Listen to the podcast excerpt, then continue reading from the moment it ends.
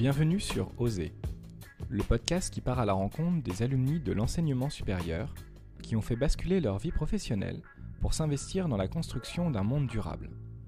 Ils nous parlent de leur parcours et de ce qui a motivé leur reconversion vers un métier qui œuvre au bien commun.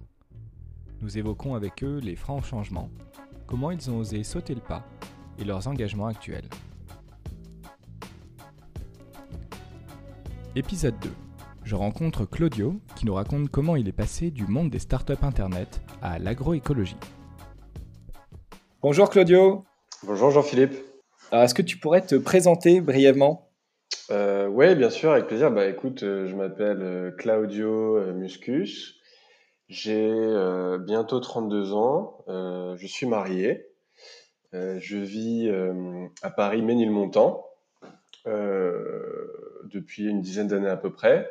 Mais je suis franco-vénézuélien et j'ai passé toute mon enfance en Provence, jusqu'à mes 18 ans à peu près. Après, j'ai fait mes études à Lyon, puis à Paris. Et donc, tu vois, voilà, je vis à Paris maintenant depuis une dizaine d'années, quoi. D'accord. Et d'où en Provence tu viens ? Alors, j'ai vécu dans plusieurs villes. Il y a eu hier, il y a eu Toulon, ensuite Brignoles. J'ai passé pas mal de temps à Brignoles, qui est une petite ville de 15 000 habitants, on va dire, dans le Var, dans le centre Var. D'accord. Et t'as des frères et sœurs ? Ouais, j'ai un petit frère. Et tes parents, ils faisaient quoi dans la vie ou ils font quoi encore ?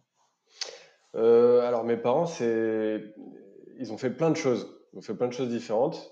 Mon père, pendant longtemps, il a été sportif de haut niveau.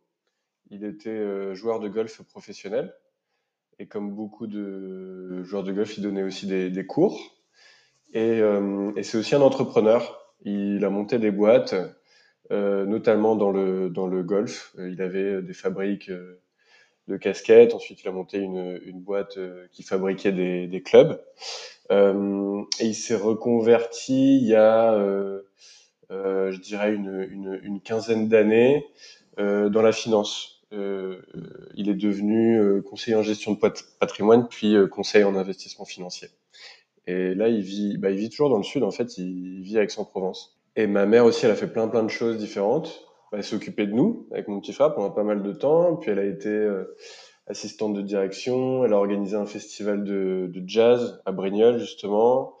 Elle a été agent immobilier, puis de nouveau assistante de direction dans différentes structures. Et elle vit aussi dans le sud, mais à Toulon. D'accord, ok. Et toi, alors, tu disais, tu as fait tes études un petit peu, donc d'abord à Lyon et ensuite à Paris ? Ouais, tout à fait. Après mon bac, moi, j'avais des envies de partir loin de la Provence, de faire un peu ma propre voie. Donc, du coup, je suis parti en prépa, école de commerce, à Lyon, dans un lycée public qui s'appelle le lycée du Parc. Qui était vachement bien, hein. J'étais à l'internat des garçons et voilà, j'ai fait ma prépa 2 ans, puis ensuite j'ai eu HEC et donc voilà, j'étais à Jouy en Josas. Et du coup, si je fais un saut dans le temps, donc HEC, ça t'a amené à faire quoi aujourd'hui dans la vie ?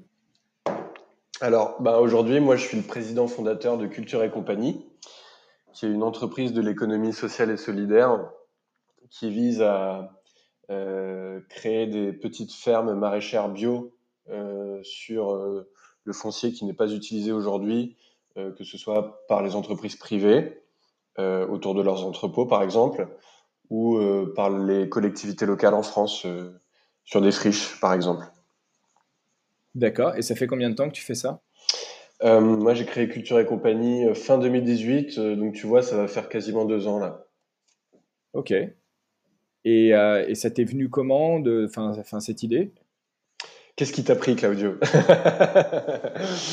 Ouais, écoute, comment ça m'est venu ? C'est un cheminement qui a été assez long. Moi, j'ai créé Culture et Compagnie parce qu'en fait, la raison d'être de Culture et Compagnie, c'est relocaliser l'alimentation bio des Français là où ils vivent, autour des villes. Parce que aujourd'hui, pour te donner un ordre d'idée, On importe à peu près 50% des fruits et légumes qu'on mange et ça crée plein de problèmes. Enfin, il y a plein d'avantages à ça, hein, qui se sont. C'est pour ça que ce système-là s'est mis en place à travers les décennies, mais on a découvert aussi ces dernières décennies que bah, il y avait plein d'inconvénients. Et du coup, c'est pour ça que c'est important de relocaliser l'alimentation bio. Alors après, si je fais un rétropédalage, pourquoi est-ce que moi j'ai fait ça? Parce que c'est vrai que je n'étais pas du tout voué à faire ça avec les études qu'on a fait toi et moi à HEC. Bah, si on prend un petit peu les cohortes des promotions sortantes, tu as beaucoup de gens qui font du conseil en stratégie, de la banque d'affaires, de l'audit, du marketing plutôt dans des grandes entreprises. Ces dernières années, on va dire ces 10 dernières années, il y a de plus en plus de gens qui se sont lancés dans l'entrepreneuriat parce que avec la diffusion d'Internet et puis la bulle qu'il y a eu après les années 2000, bah, c'est devenu quelque chose de sexy, je crois, d'entreprendre, de créer ta propre entreprise de zéro et d'arriver à la faire grossir. Et finalement, il y a une nouvelle voie qui s'est dessinée pour tous les gens qui avaient pu faire HEC par avant et qui voyaient que dans la carrière de cadre sup, un petit peu la voie royale, il y a une nouvelle voie qui s'est dessinée, c'est plus celle de l'entrepreneur, hein, qui n'était pas forcément une voie royale avant les années 2000, hein, c'était plus, on voyait ça un petit peu comme des trucs un peu cow-boy ou un peu, bon, on comprend pas trop ce que tu fais, c'est un truc un peu bizarre. Et donc moi j'étais effectivement pas voué à faire ça. Quand j'ai intégré HEC, je pense que ce qui était important pour moi, c'était gagner de l'argent. Je suis issu d'une famille, je dirais classe moyenne, et donc je pense que comme beaucoup de gamins qui sont un peu comme ça, pauvres ou en classe moyenne, bah, tu te dis bah, en fait je vais faire des études, comme ça je vais gagner plein d'argent et comme ça je pourrais faire ce que je veux. Ouais. Sauf que t'as pas forcément réfléchi vraiment à ce que tu voulais, hein. Jusque-là, faire ce que tu veux, c'est t'acheter ce que t'as envie quand tu veux, quoi. Y a pas vraiment de notion de vocation ou quoi. Et donc, bon, comme j'étais un peu doué dans toutes les matières et que mon père et ma mère avaient envie que je réussisse dans ma vie, ça aussi c'est un point important. On pourra revenir sur la notion de réussir après, si tu veux, ouais. ce que ça veut dire, ouais, ce que ça voulait dire pour toi à l'époque et peut-être ce que ça veut dire aujourd'hui. Ouais, bah c'est ça. Bah, je pense que à l'époque, c'était la notion que m'avaient inculqué mes parents, mais là aussi avec beaucoup de nuances, hein, parce que faudrait pas non plus que je plaque des clichés sur ma mère et sur mon père, parce qu'eux aussi, ils ont toute leur richesse, leur complexité, leur nuance. Mais je pense que bon, voilà. À l'époque, la réussite, c'était bon, bah, avoir un bon job et bien gagner sa vie, quoi. Voilà. Et donc, moi, quand je suis arrivé à HEC, bah, je me suis dit, bon, bah, je vais gagner de l'argent. Et je ne voyais pas forcément, d'ailleurs, de soucis par rapport à ça, hein. Ça me paraissait tout à fait normal. Il n'y avait pas de notion de bien ou de mal là-dedans.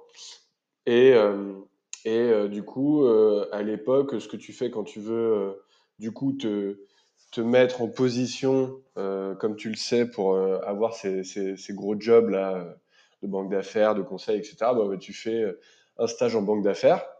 Donc c'est ce que j'ai fait, hein. J'ai travaillé à la Société Générale en stage pendant 6 mois dans le département M&A des grosses capitalisations. Et donc là, ça a été une première prise de conscience pour moi, c'était de me rendre compte que bah, j'aimais pas vraiment ce job en fait.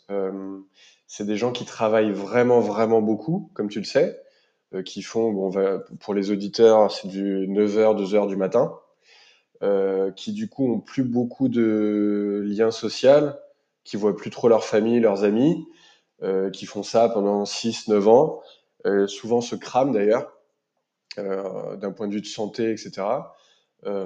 Et en fait, moi voyant ça, ben, j'ai eu une première prise de conscience au bout de 3 semaines, hein, ça allait assez vite. Je me suis dit, mais en fait, je ne veux pas du tout faire ça. Mais tu t'es rapidement rendu compte que ce n'était pas du tout pour toi. Ouais, c'est ça. Dès le stage. Ouais, dès ce stage-là. Et du coup, mon deuxième stage de césure, parce que bon, à HEC, il y a beaucoup de gens qui font 1 an de césure pour enchaîner 2 stages de 6 mois.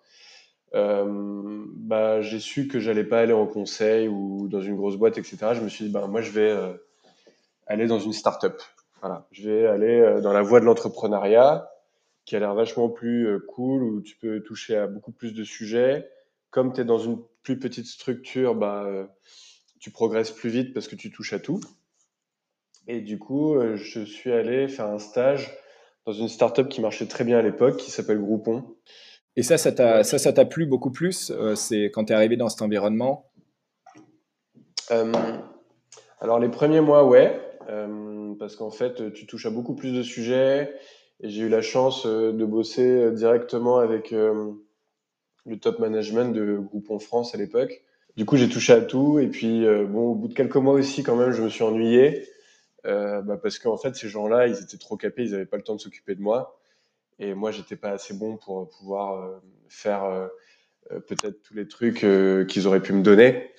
Et du coup, t'es un peu relégué au poste de stagiaire, un peu qui refait toujours les mêmes choses, tu vois. Et donc, même s'ils étaient trop cool et que c'était génial, là aussi, je me suis un petit peu ennuyé. Et en fait, je me suis dit, ce qu'il faut que je fasse, c'est créer ma propre structure. Comme ça, en fait, je serai celui qui décide.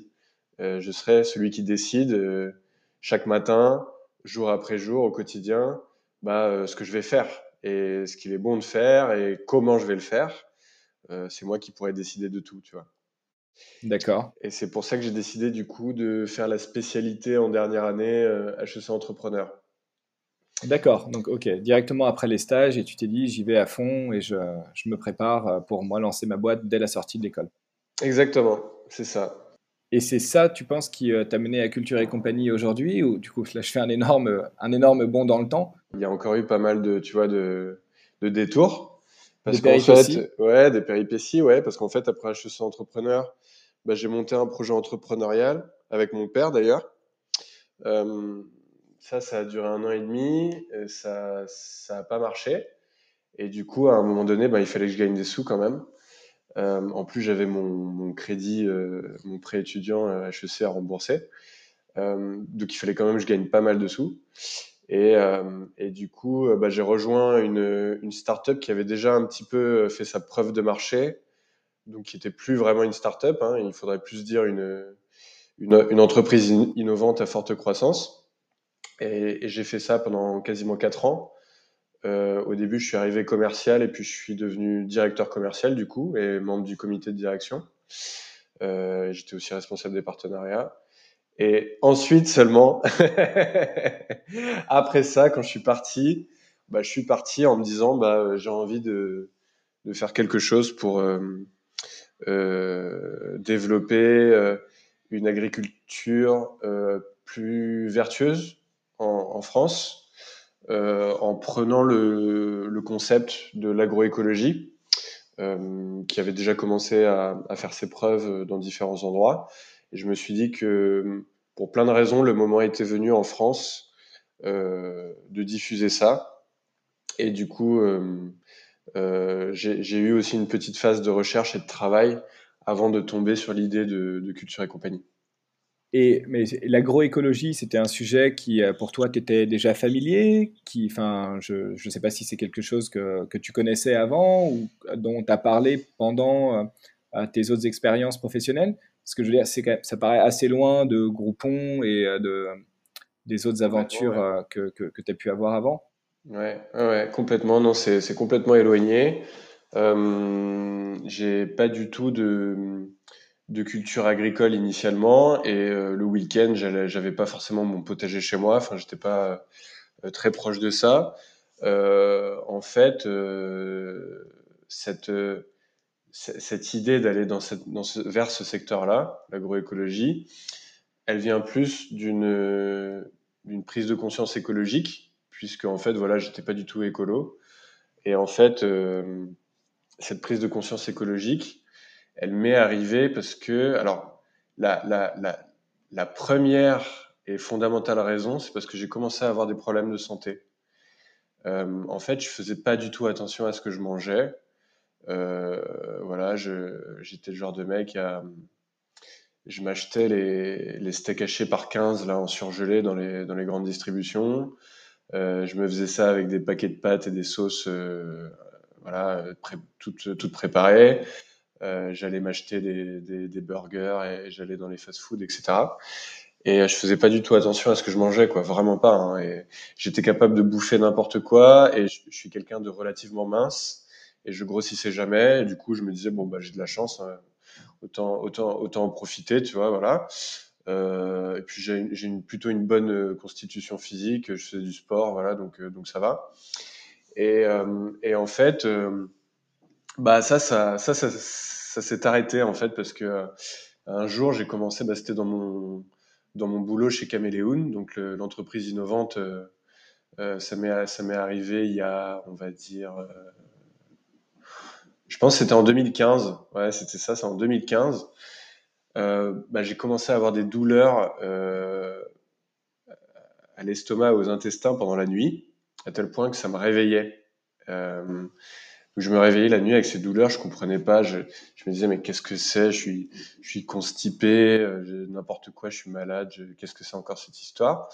Et puis en journée, j'avais la gorge qui me brûlait. Ce que certains connaissent sous le nom de remontée acide là, ou remontée gastrique, etc.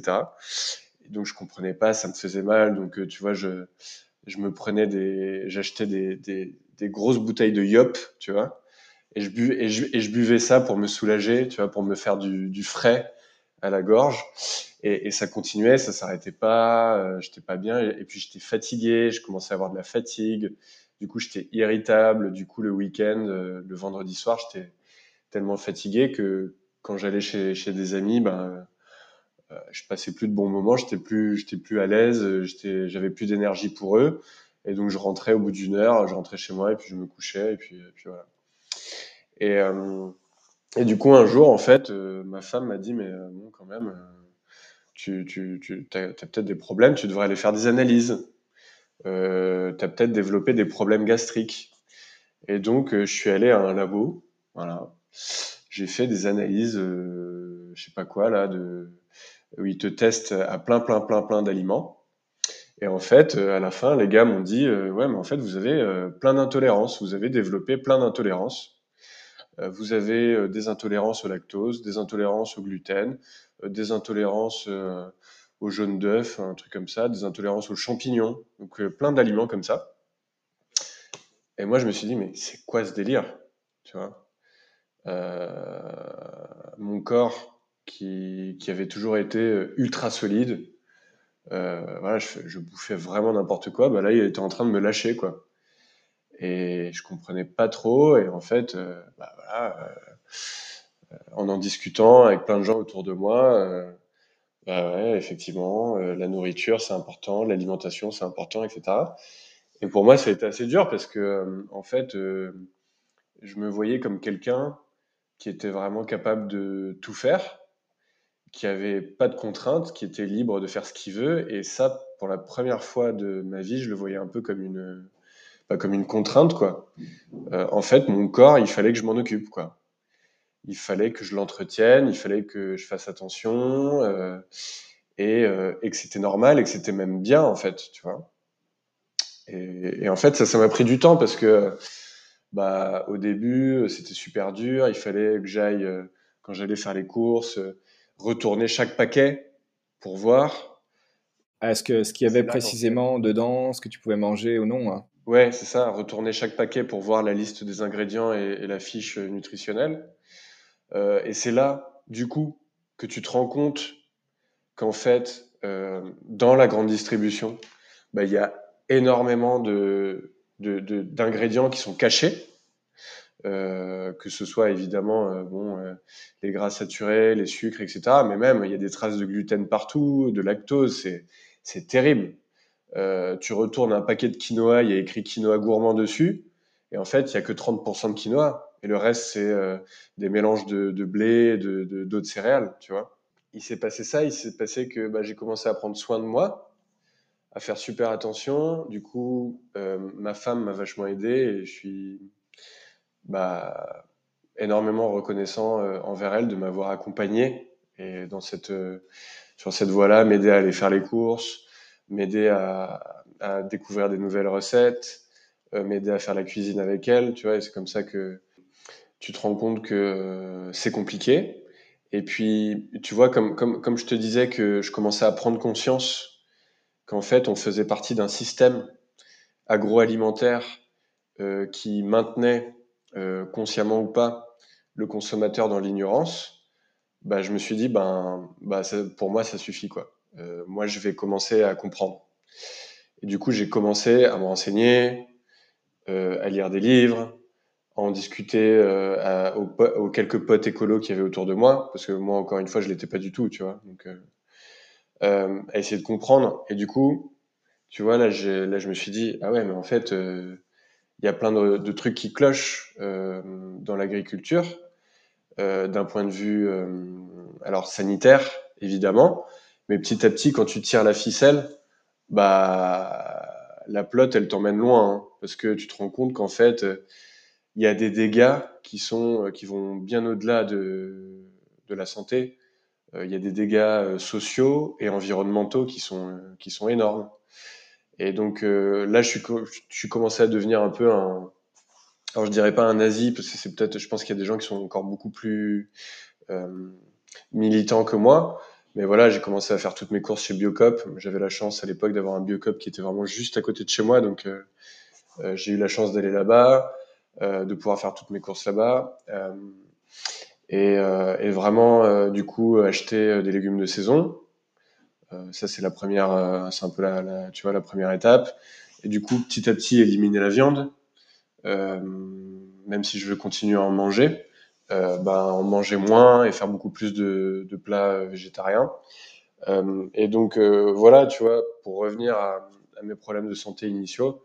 Au bout de 6 mois de ce régime-là, j'allais beaucoup mieux, quoi. Et c'était fini, j'avais plus ces soucis d'acide gastrique, tu vois. Et c'était terrible parce que tu te rends compte qu'à l'époque, je buvais du yop pour me faire du bien. Alors qu'en fait, j'étais intolérant au lactose. J'étais devenu intolérant au lactose. Donc... C'est marrant que tu dises ça parce que j'ai eu aussi, je suis passé par cette voie-là, et l'histoire du yop, c'était pareil. Je buvais aussi du yop par rapport au reflux gastrique. Donc c'était c'est assez drôle. Ouais. Toi aussi, tu as pu faire quelques analyses ? Alors non, j'ai pas fait d'analyse, mais j'ai directement changé mon alimentation en fait, et ma manière de vivre, et ce qui a amélioré les choses aussi. Ah bah, génial. On a eu un peu le même parcours là-dessus. Ouais, tout à fait. Donc ça, c'est un truc, tu vois, que j'ai vachement ressenti dans mon corps. Mais ensuite, il y a eu plus une prise de conscience qui était un petit peu mentale, et qui était de découvrir qu'il y avait plein de soucis, et en fait, qu'il y avait aussi des solutions potentielles. Donc il y avait déjà des gens il y a 40 ans qui avaient commencé à se battre et à militer pour... changer les choses. Biocoop, ça date des années 80, hein, les premiers. Et donc, voilà, les solutions, elles existaient. Là, je parle encore de l'alimentaire, et il y a plein d'autres solutions. Hein. Il y a les AMAP, il y a l'agriculture biologique, il y a plein de labels différents, etc. Et en fait, moi, il y a quand même un truc qui m'a aidé, il faut que je le dise, hein, même au risque de paraître un peu bobo standard, malheureusement, mais il faut quand même le dire, et je pense que ça a été le cas de plein de gens. En fait, je crois que c'est en décembre 2015, du coup, ou décembre 2016, je me souviens plus quand est-ce qu'il a sorti, j'ai vu le documentaire Demain de Cyril Dion. Et en fait, là, j'ai eu une vraie prise de conscience qu'en fait, il y avait plein de solutions différentes à plein d'enjeux presque planétaire, et que du coup c'était pas normal que je continue à faire le job que je faisais, parce que pour rétropédaler un petit peu, moi du coup j'étais directeur commercial d'une jeune entreprise innovante dans le digital, et cette entreprise là je l'avais rejointe parce qu'en fait j'avais trouvé la vision du fondateur géniale, qui était de développer un meilleur Internet, un Internet plus ergonomique, un Internet plus adapté aux différents internautes. Et moi, je trouvais ça génial parce que j'ai toujours eu un petit côté geek. Quand j'étais petit, je passais pas mal de temps sur mon ordinateur, je jouais aux jeux vidéo.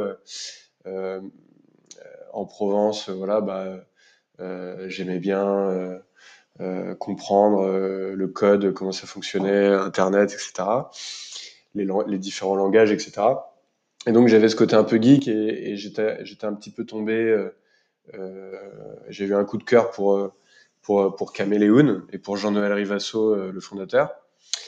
Et en fait, je me suis rendu compte, en bossant, que ouais, elle était cool la vision, mais qu'en fait, ce que je faisais vraiment, c'était vendre une techno à des boîtes pour qu'ils gagnent plus de fric, indépendamment de leur mission, leur vision et de leur impact positif sur la société.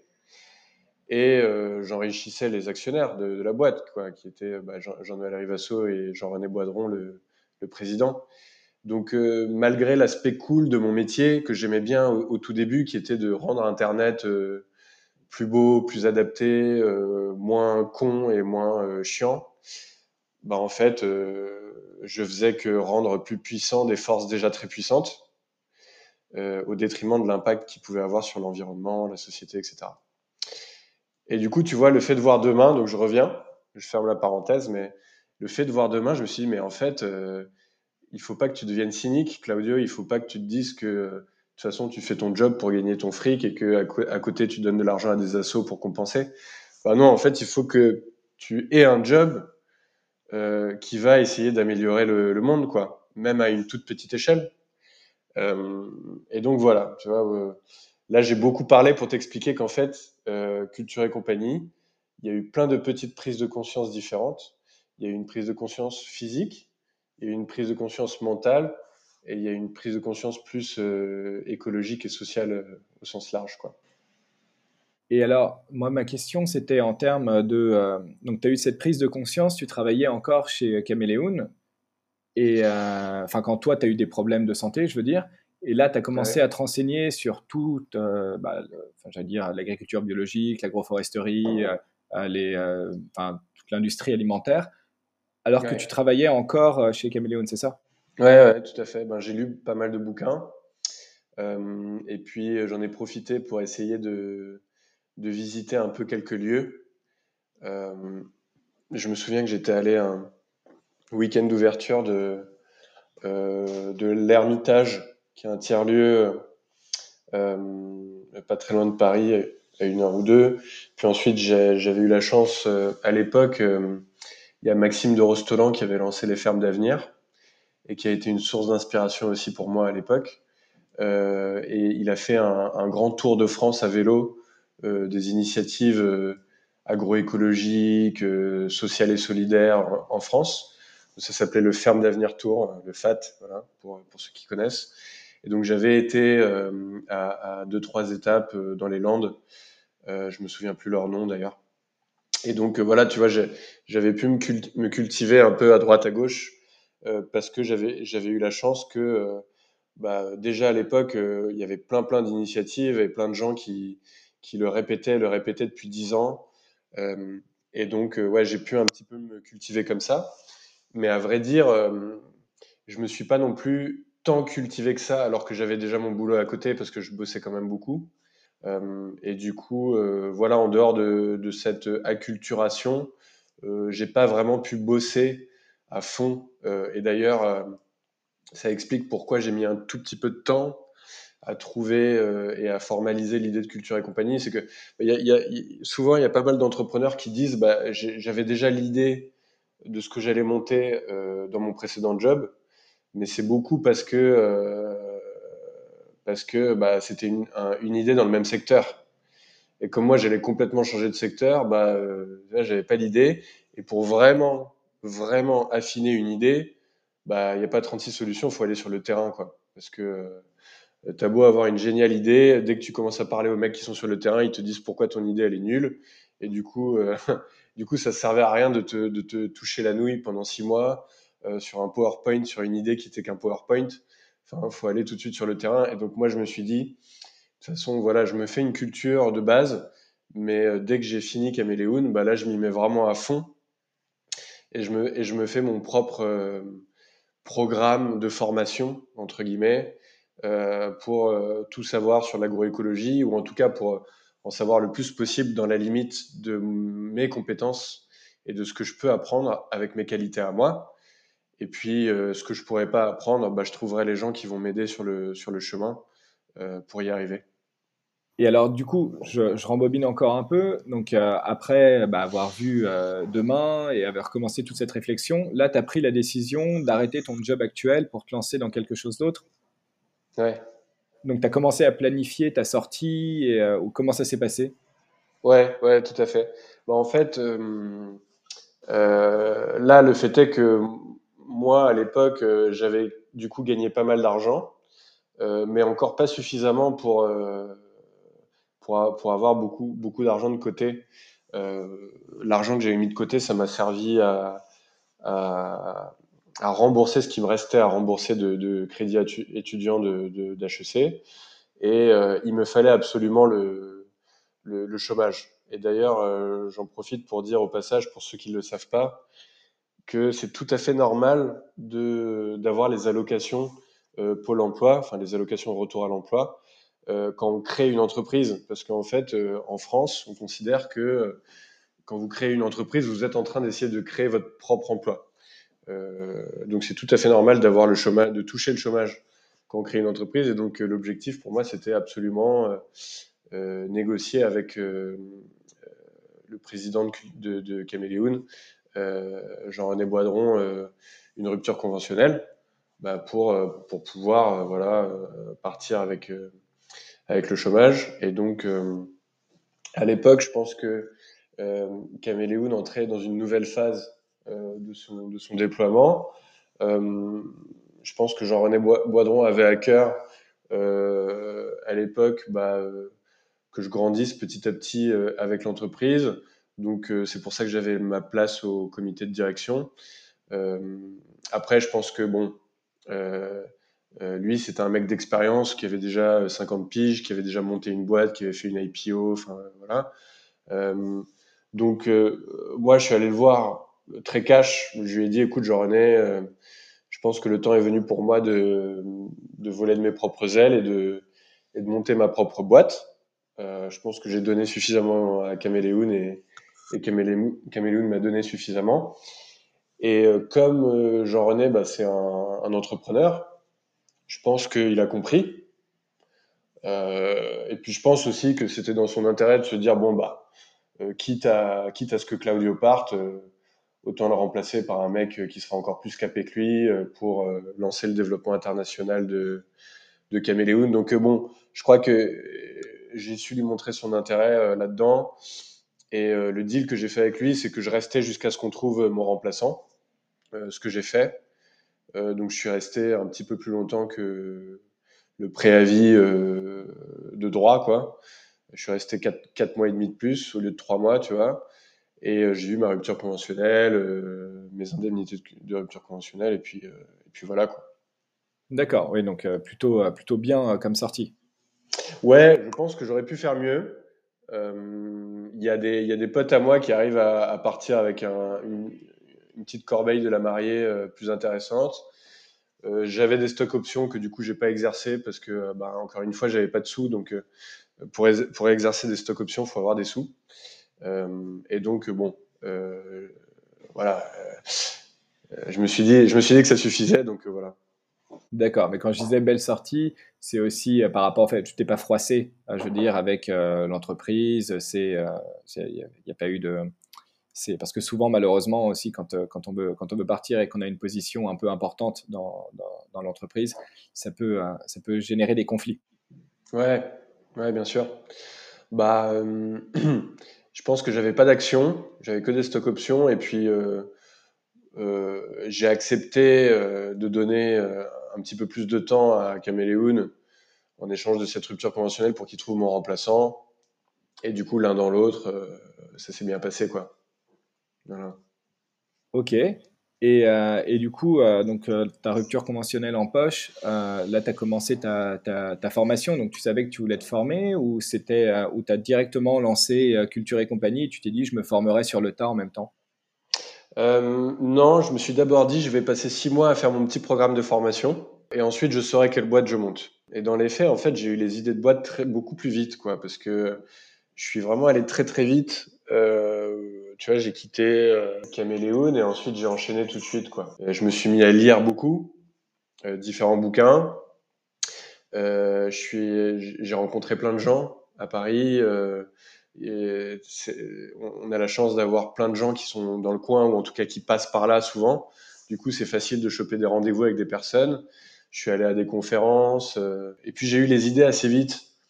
J'ai eu 2 idées. Il y a eu Culture et Compagnie et l'idée de créer un éco-village quelque part qui serait un peu un modèle de tiers-lieu résilient en termes économiques.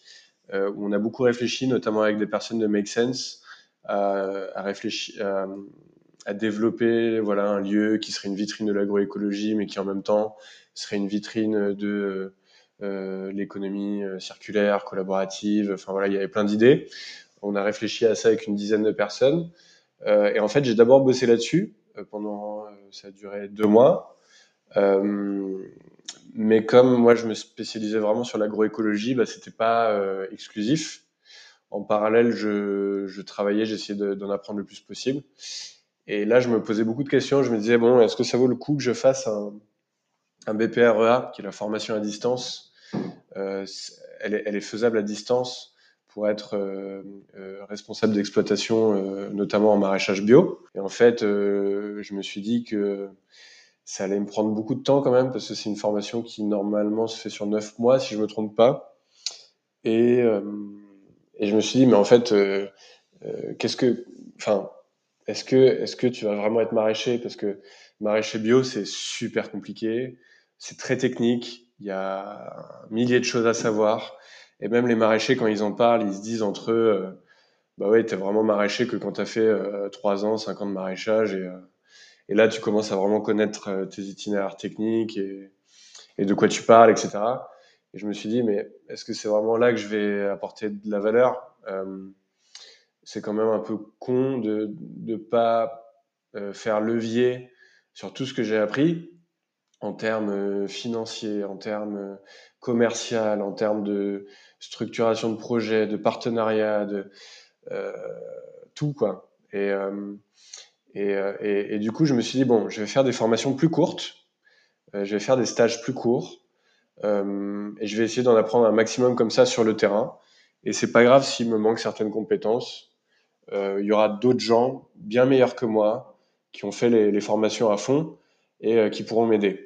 Donc du coup, plutôt t'entourer d'experts sur plus technique, plutôt que toi, en fait, travailler une formation qui te prendrait du temps, effectivement, pas réinventer le métier, sachant que ça demanderait un lourd investissement. Ouais, c'est ça. Je me suis dit que j'avais pas de temps à perdre, en fait, parce que le chômage, il dure que 2 ans. Et monter une entreprise, ça peut prendre 2 ans. Du coup, je me suis dit, bon, il faut vraiment que je me bouge. Donc, en fait, j'ai fait des formations courtes. J'ai fait notamment de l'idée au projet d'Abiosol en Île-de-France, qui est le regroupement de Terres de Liens, du réseau des AMAP, de la couveuse Le Champ des Possibles et du groupement des agriculteurs biologiques. Donc ils ont créé cette association Abiosol qui fait plein de formations pour aider les candidats à l'installation en Île-de-France à s'installer.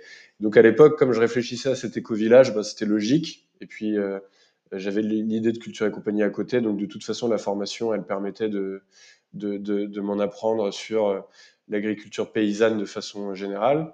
Donc j'ai appris plein de choses là-dessus, sur comment on fait pour monter une ferme, sur c'est quoi les modèles économiques qui sont viables, les investissements nécessaires. Visiter plein de fermes aussi, plein de petites fermes en Île-de-France qui font du maraîchage. Alors, il y en a certains qui sont mécanisés, d'autres pas, mais ils sont tous en bio. Ils bossent beaucoup avec des AMAP ou avec Biocoop. Donc j'ai fait ça, ça dure 2 mois. Ensuite, je suis allé voir la ferme de Fermes d'Avenir, la Bourdaisière, à Tours, Voilà, j'ai passé une semaine là-bas. Puis après, j'ai fait ce qu'on appelle le woofing. Je suis allé sur 3 mois, j'ai fait 3 fermes un peu partout en France, en maraîchage. Je suis allé en Sologne, je suis allé dans les Landes et je suis allé dans le Jura. Pour voilà, le woofing, le concept, c'est que tu bosses la moitié de la journée et l'autre moitié, t'es libre. Et en échange, t'as le gîte et le couvert. Et donc, voilà, j'ai fait ça pour vraiment savoir ce que c'était le métier de maraîcher, enfin, sur le terrain, quoi. Est-ce que c'est désherber, est-ce que c'est récolter, arroser, se lever à 6h du mat, aller faire les marchés, machin, etc.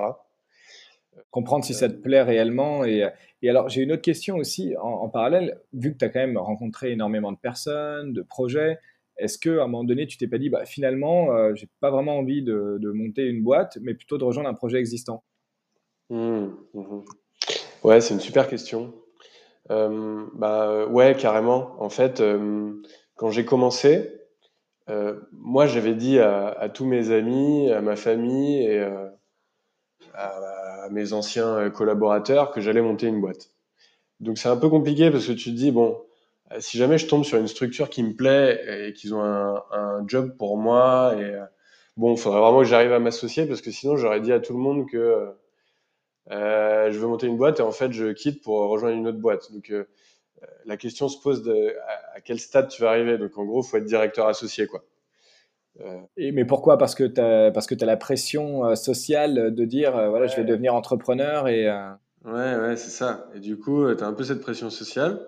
Mais bon, après, dans les faits, tu peux la gérer. Mais du coup, tu commences à rencontrer des structures qui œuvrent depuis longtemps pour diffuser l'agriculture bio, diffuser des modèles plus sains. Et donc, je pense que les structures qui sont très belles aujourd'hui, qui font un super métier, c'est Terres de Liens. À l'époque, j'avais aussi discuté avec des gens de Fermes d'Avenir, qui étaient plus jeunes comme structure. Et puis après, Biocoop, machin. Mais après, moi, je me suis dit que ce qu'il fallait vraiment faire pour aider la France, bah, c'était installer plus de maraîchers bio. Parce qu'en fait, un des problèmes qu'on a, c'est qu'on a de plus en plus d'agriculteurs qui partent à la retraite et de moins en moins de gens qui reprennent leurs exploitations. Donc, les exploitations s'agrandissent. Et du coup, c'est très compliqué, quoi. Si on veut manger sain et local, qui sont deux choses qui ont des impacts énormes aussi sur l'environnement et la société, au-delà de la santé, bah, il faut plus de maraîchers. Et du coup, moi, je me suis dit, en bon entrepreneur, bah, il faut que je trouve une idée qui va permettre d'aider plein de gens à s'installer, parce qu'en fait, il en faut des milliers, voire des millions. Pour que ça marche. Moi, tout seul, juste m'installer moi tout seul, bah, c'est cool, c'est un projet de vie, j'y ai même pensé, mais en fait, c'est pas ça qui va vraiment changer et avoir de l'impact. Donc, il y avait aussi cette notion d'impact.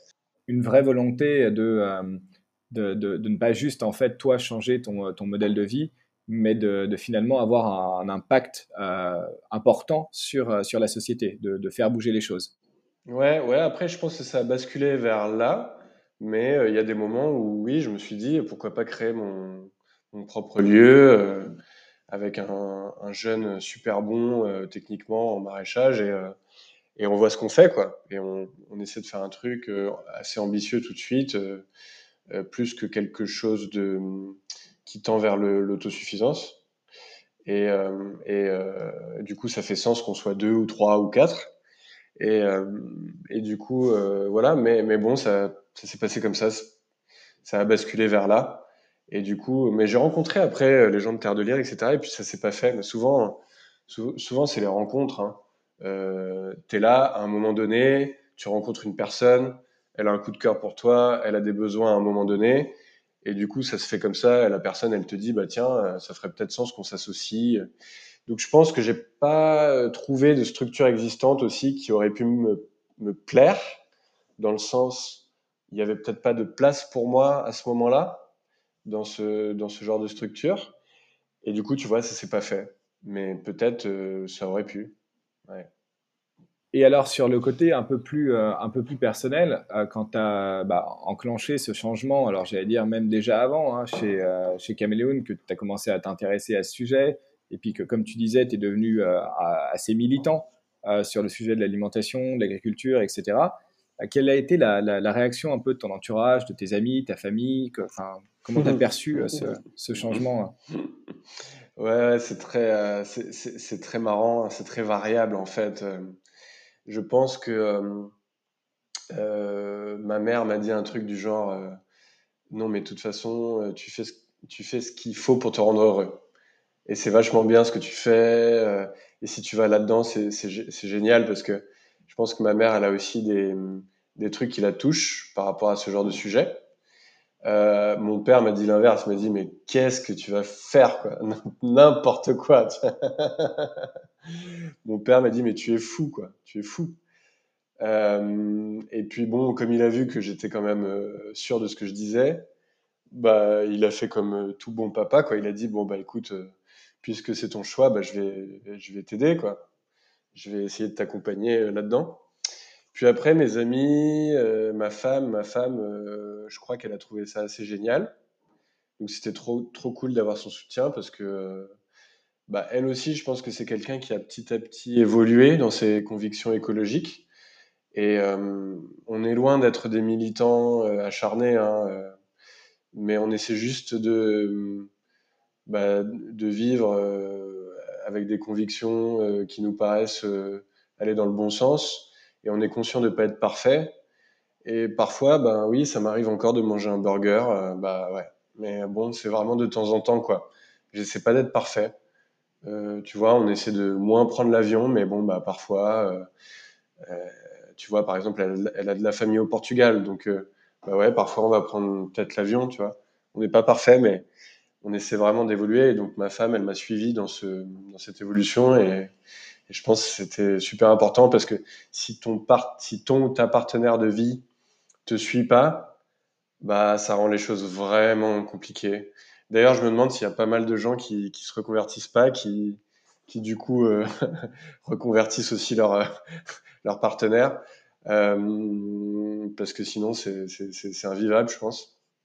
Mais de façon générale, je pense que mon entourage m'a plutôt suivi. Et je pense aussi que j'ai pas pris énormément de risques par rapport à ça, parce que en vrai, c'est une lame de fond, ce truc-là. Tout le monde prend conscience de plus en plus qu'il y a des choses qui vont pas. Et en fait, dès que tu as quelqu'un qui saute le pas autour de toi et qui décide de faire un truc un peu fou et qui va faire du bien à la planète, tout le monde le soutient en fait. Parce que tout le monde a ça en lui. Et donc, évidemment, moi, si j'ai un ami qui se barre pour devenir agriculteur, je vais lui dire « Putain, mais bravo, je vais t'aider, je vais faire ce que je peux pour t'aider, etc. » Et donc, je pense que j'ai eu un petit peu ça. Voilà. D'accord. Et parce que, aussi, pour paraphraser un petit peu ce que tu dis, aujourd'hui, c'est socialement bien perçu, en fait, d'essayer d'avoir une empreinte sociale, écologique plutôt bonne pour la société ou la planète. Ouais, effectivement, ouais. Si tu avais dit à ton entourage je pars vendre des cigarettes, peut-être que les réactions auraient été différentes. Non, c'est sûr. C'est pour ça que je dis que j'ai pas la sensation d'avoir fait quelque chose de super difficile par rapport à mon entourage. Je pense que ce qui a été super difficile, c'était plus par rapport à moi-même. C'est de se dire en fait, je vais dans une voie qui va être très difficile, parce que l'entrepreneuriat, c'est quelque chose d'extrêmement difficile. Je vais faire une croix sur pas mal de confort matériel. Et même si je n'étais pas quelqu'un qui avait énormément besoin de confort matériel, y a quand même des trucs. Parfois, c'est un peu chiant. Comme quoi ? Si tu veux partir en week-end quelque part, en France... Hein, donc c'est le premier exemple qui me vient, c'est peut-être pas pouvoir avoir de vacances ou de week-end.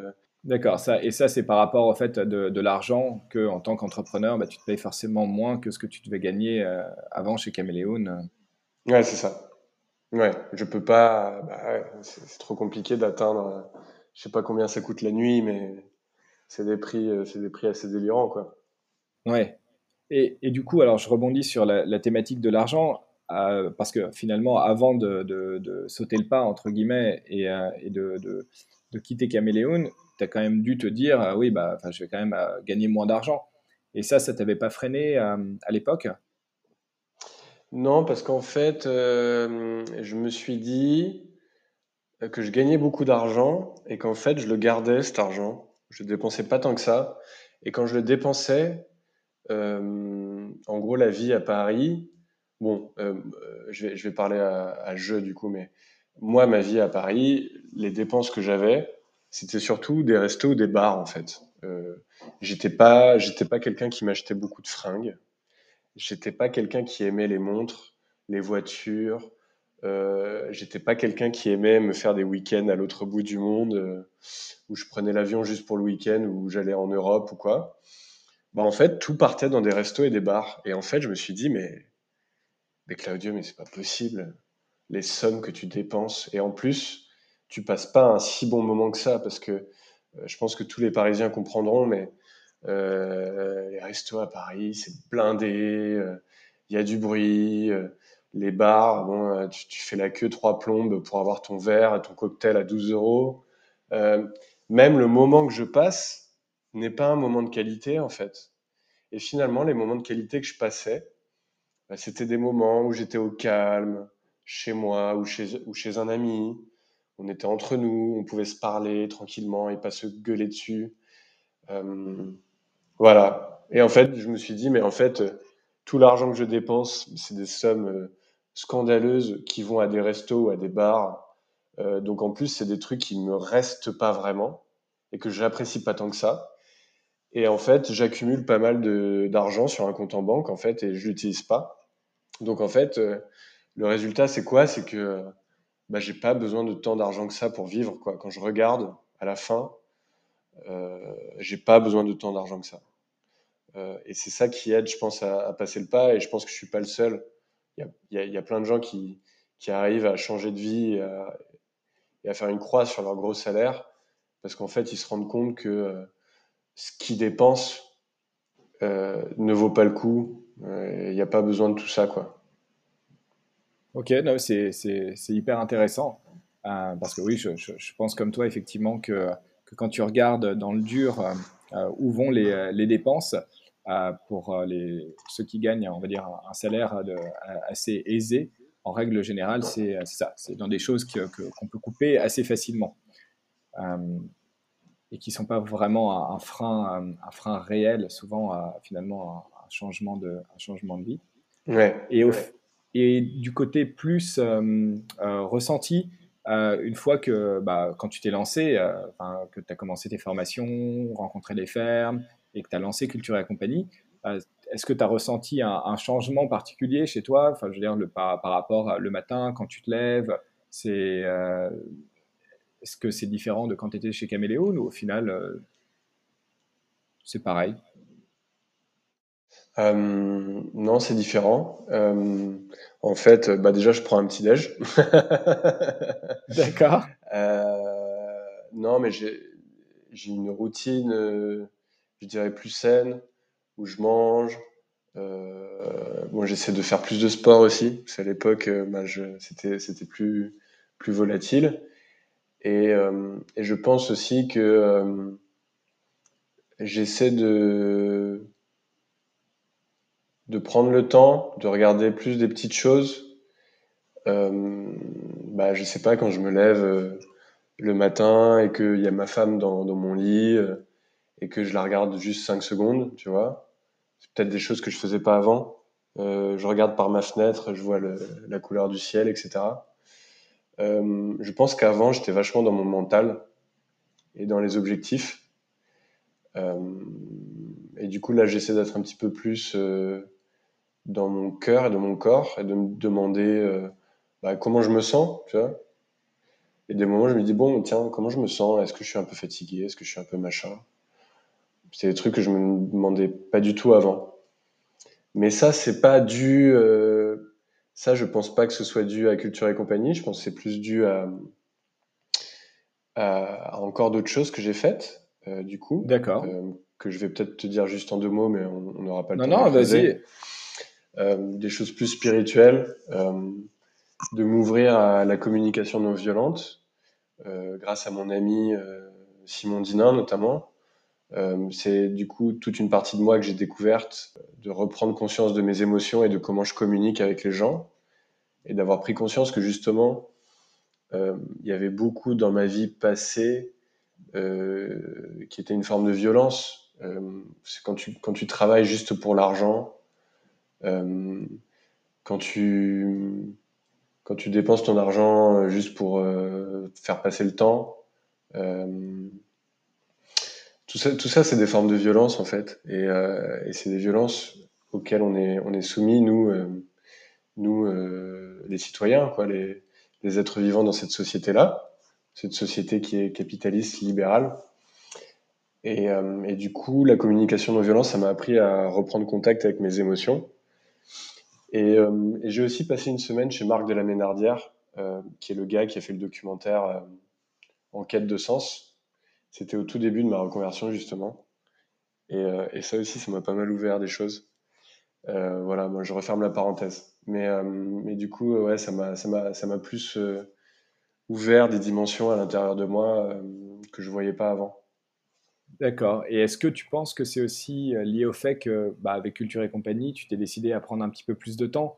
Alors, moi, je parle d'expérience personnelle, mais c'est le fait, à un moment donné, d'arrêter de courir et de dire, faut que je travaille 10-12 heures par jour, et puis de vendre, etc., de se poser un petit peu. Alors peut-être toi grâce à ta formation, moi c'était autre chose, mais juste en fait le temps de se poser, de se dire attends, finalement on a tout ce temps libre à faire d'autres choses, et prendre le temps d'autres activités comme tu disais, qui peut être regarder son partenaire, qui peut être cuisiner, qui peut être juste regarder le ciel en fait, et de se dire que c'est pas des moments qui sont perdus, bien au contraire.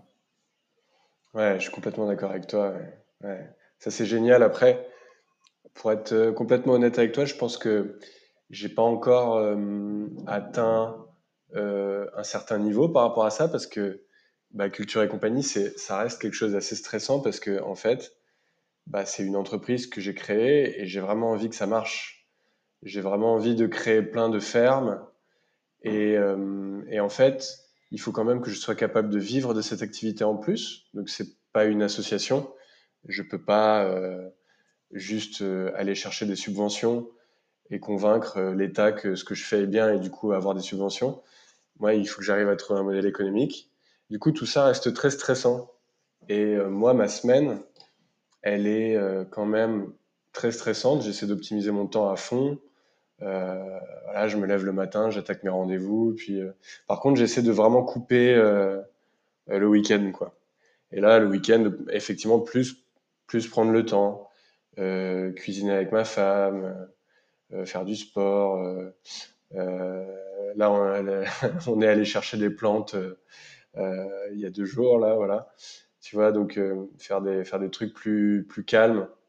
Et ouais, je suis d'accord avec toi, plus prendre le temps.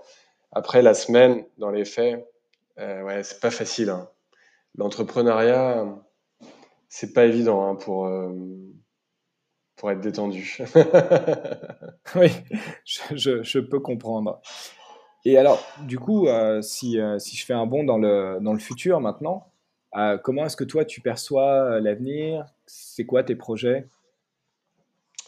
Moi, l'avenir, aujourd'hui, je le vois comme faire en sorte que Culture et Compagnie, ça marche, parce que c'est pas encore le cas, hein. Aujourd'hui, c'est une petite entreprise qui commence à avoir des clients. On est 4 personnes.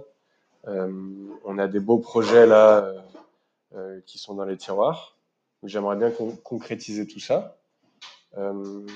Et puis à terme, moi je pense que avec ma femme, on va finir par quitter Paris. On s'était déjà beaucoup posé la question. Moi, je m'étais dit que c'était beaucoup plus facile en fait, étant donné que c'est le centre de décision. Beaucoup en France, c'est beaucoup plus facile pour rencontrer les gens et pour faire que les choses se fassent. Mais en fait, la réalité, c'est que je me sens de plus en plus désaligné par rapport à ça, par rapport à la vie ici. Je trouve ça très difficile de vivre dans la rue. Et moi, je pense qu'on va, dans les prochaines années, effectivement, trouver une façon différente de vivre. Là, le confinement, en plus, ça m'a fait prendre conscience du fait que, en s'organisant bien, mon équipe a été vraiment exceptionnelle. On était extrêmement productifs, on travaillait super bien. Et en fait, en s'organisant bien, tu peux travailler à distance. Et donc, je peux, si vraiment il le faut, revenir à Paris pour faire des rendez-vous. Mais là, le confinement nous a démontré à tous, dans tous les secteurs d'activité, que ce soit privé ou public, que c'était possible de faire des visios, quoi, et qu'il fallait arrêter de tout le temps forcer les gens à se déplacer, à aller en rendez-vous, machin. Oui, évidemment, on est des êtres sociaux, on a besoin de se voir et on prend plaisir à le faire. Mais peut-être que c'est le moment, non, d'utiliser ce que la technologie a de bon, bah, pour qu'on puisse peut-être faire un exode urbain et aller vivre dans tous ces villages, dans toutes ces toutes petites villes qui ont été abandonnées, pour qu'on ait tous nos maisons, nos bouts de jardin, qu'on puisse tous avoir nos potagers. Bon, je n'ai pas envie de lancer un vœu pieux là, mais en tout cas, moi, je pense que c'est un rêve qu'on est en train de caresser avec ma femme et qu'on va peut-être être amené à faire dans les années qui viennent. Ok, bah en tout cas, je te souhaite bon courage là-dessus, hein, et j'espère que vous pourrez mettre ça en place. C'est moi aussi quelque chose que je vais faire très prochainement, du coup, on pourra en reparler. Génial, bravo. Et bah, pour finir, est-ce que finalement, tu auras un message pour les gens qui se posent des questions, qui, bah, comme toi, comme moi, on fait des études et puis se disent que finalement, peut-être que la voie qu'ils ont, sur laquelle ils ont été depuis quelques années, ou qu'on leur propose, les tentent pas trop, et qui aimeraient changer, mais qui ont peur ou qui rencontrent des freins. Ouais, c'est super difficile, parce qu'en fait, moi, il y a plein de gens qui me contactent. Hein. D'accord. Il y a vraiment plein de gens qui me contactent, et j'essaie de donner un petit peu de temps tous les mois à ces gens-là. Et du coup, à chaque fois, je leur donne des conseils différents parce que c'est pas les mêmes personnes. Mais du coup, là, si je devais donner un conseil général, ben, je dirais, faut faire des petits pas. S'il y a des choses qui vous plaisent, qui vous intéressent, bah, allez-y. De toute façon, tant que c'est pas engageant, bah, y a pas besoin d'avoir peur. Y a aucun risque. Donc, faites des petits pas. Et puis, du coup, vous allez vous rendre compte à un moment donné, si c'est tellement fort à l'intérieur de vous, ça se fera tout seul. Bah, génial. Bah, merci beaucoup, Claudio. Merci, Jean-Philippe. Et à bientôt.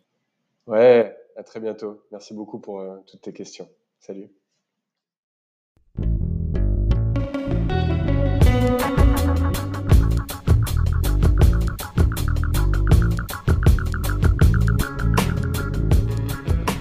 Merci d'avoir suivi cet épisode.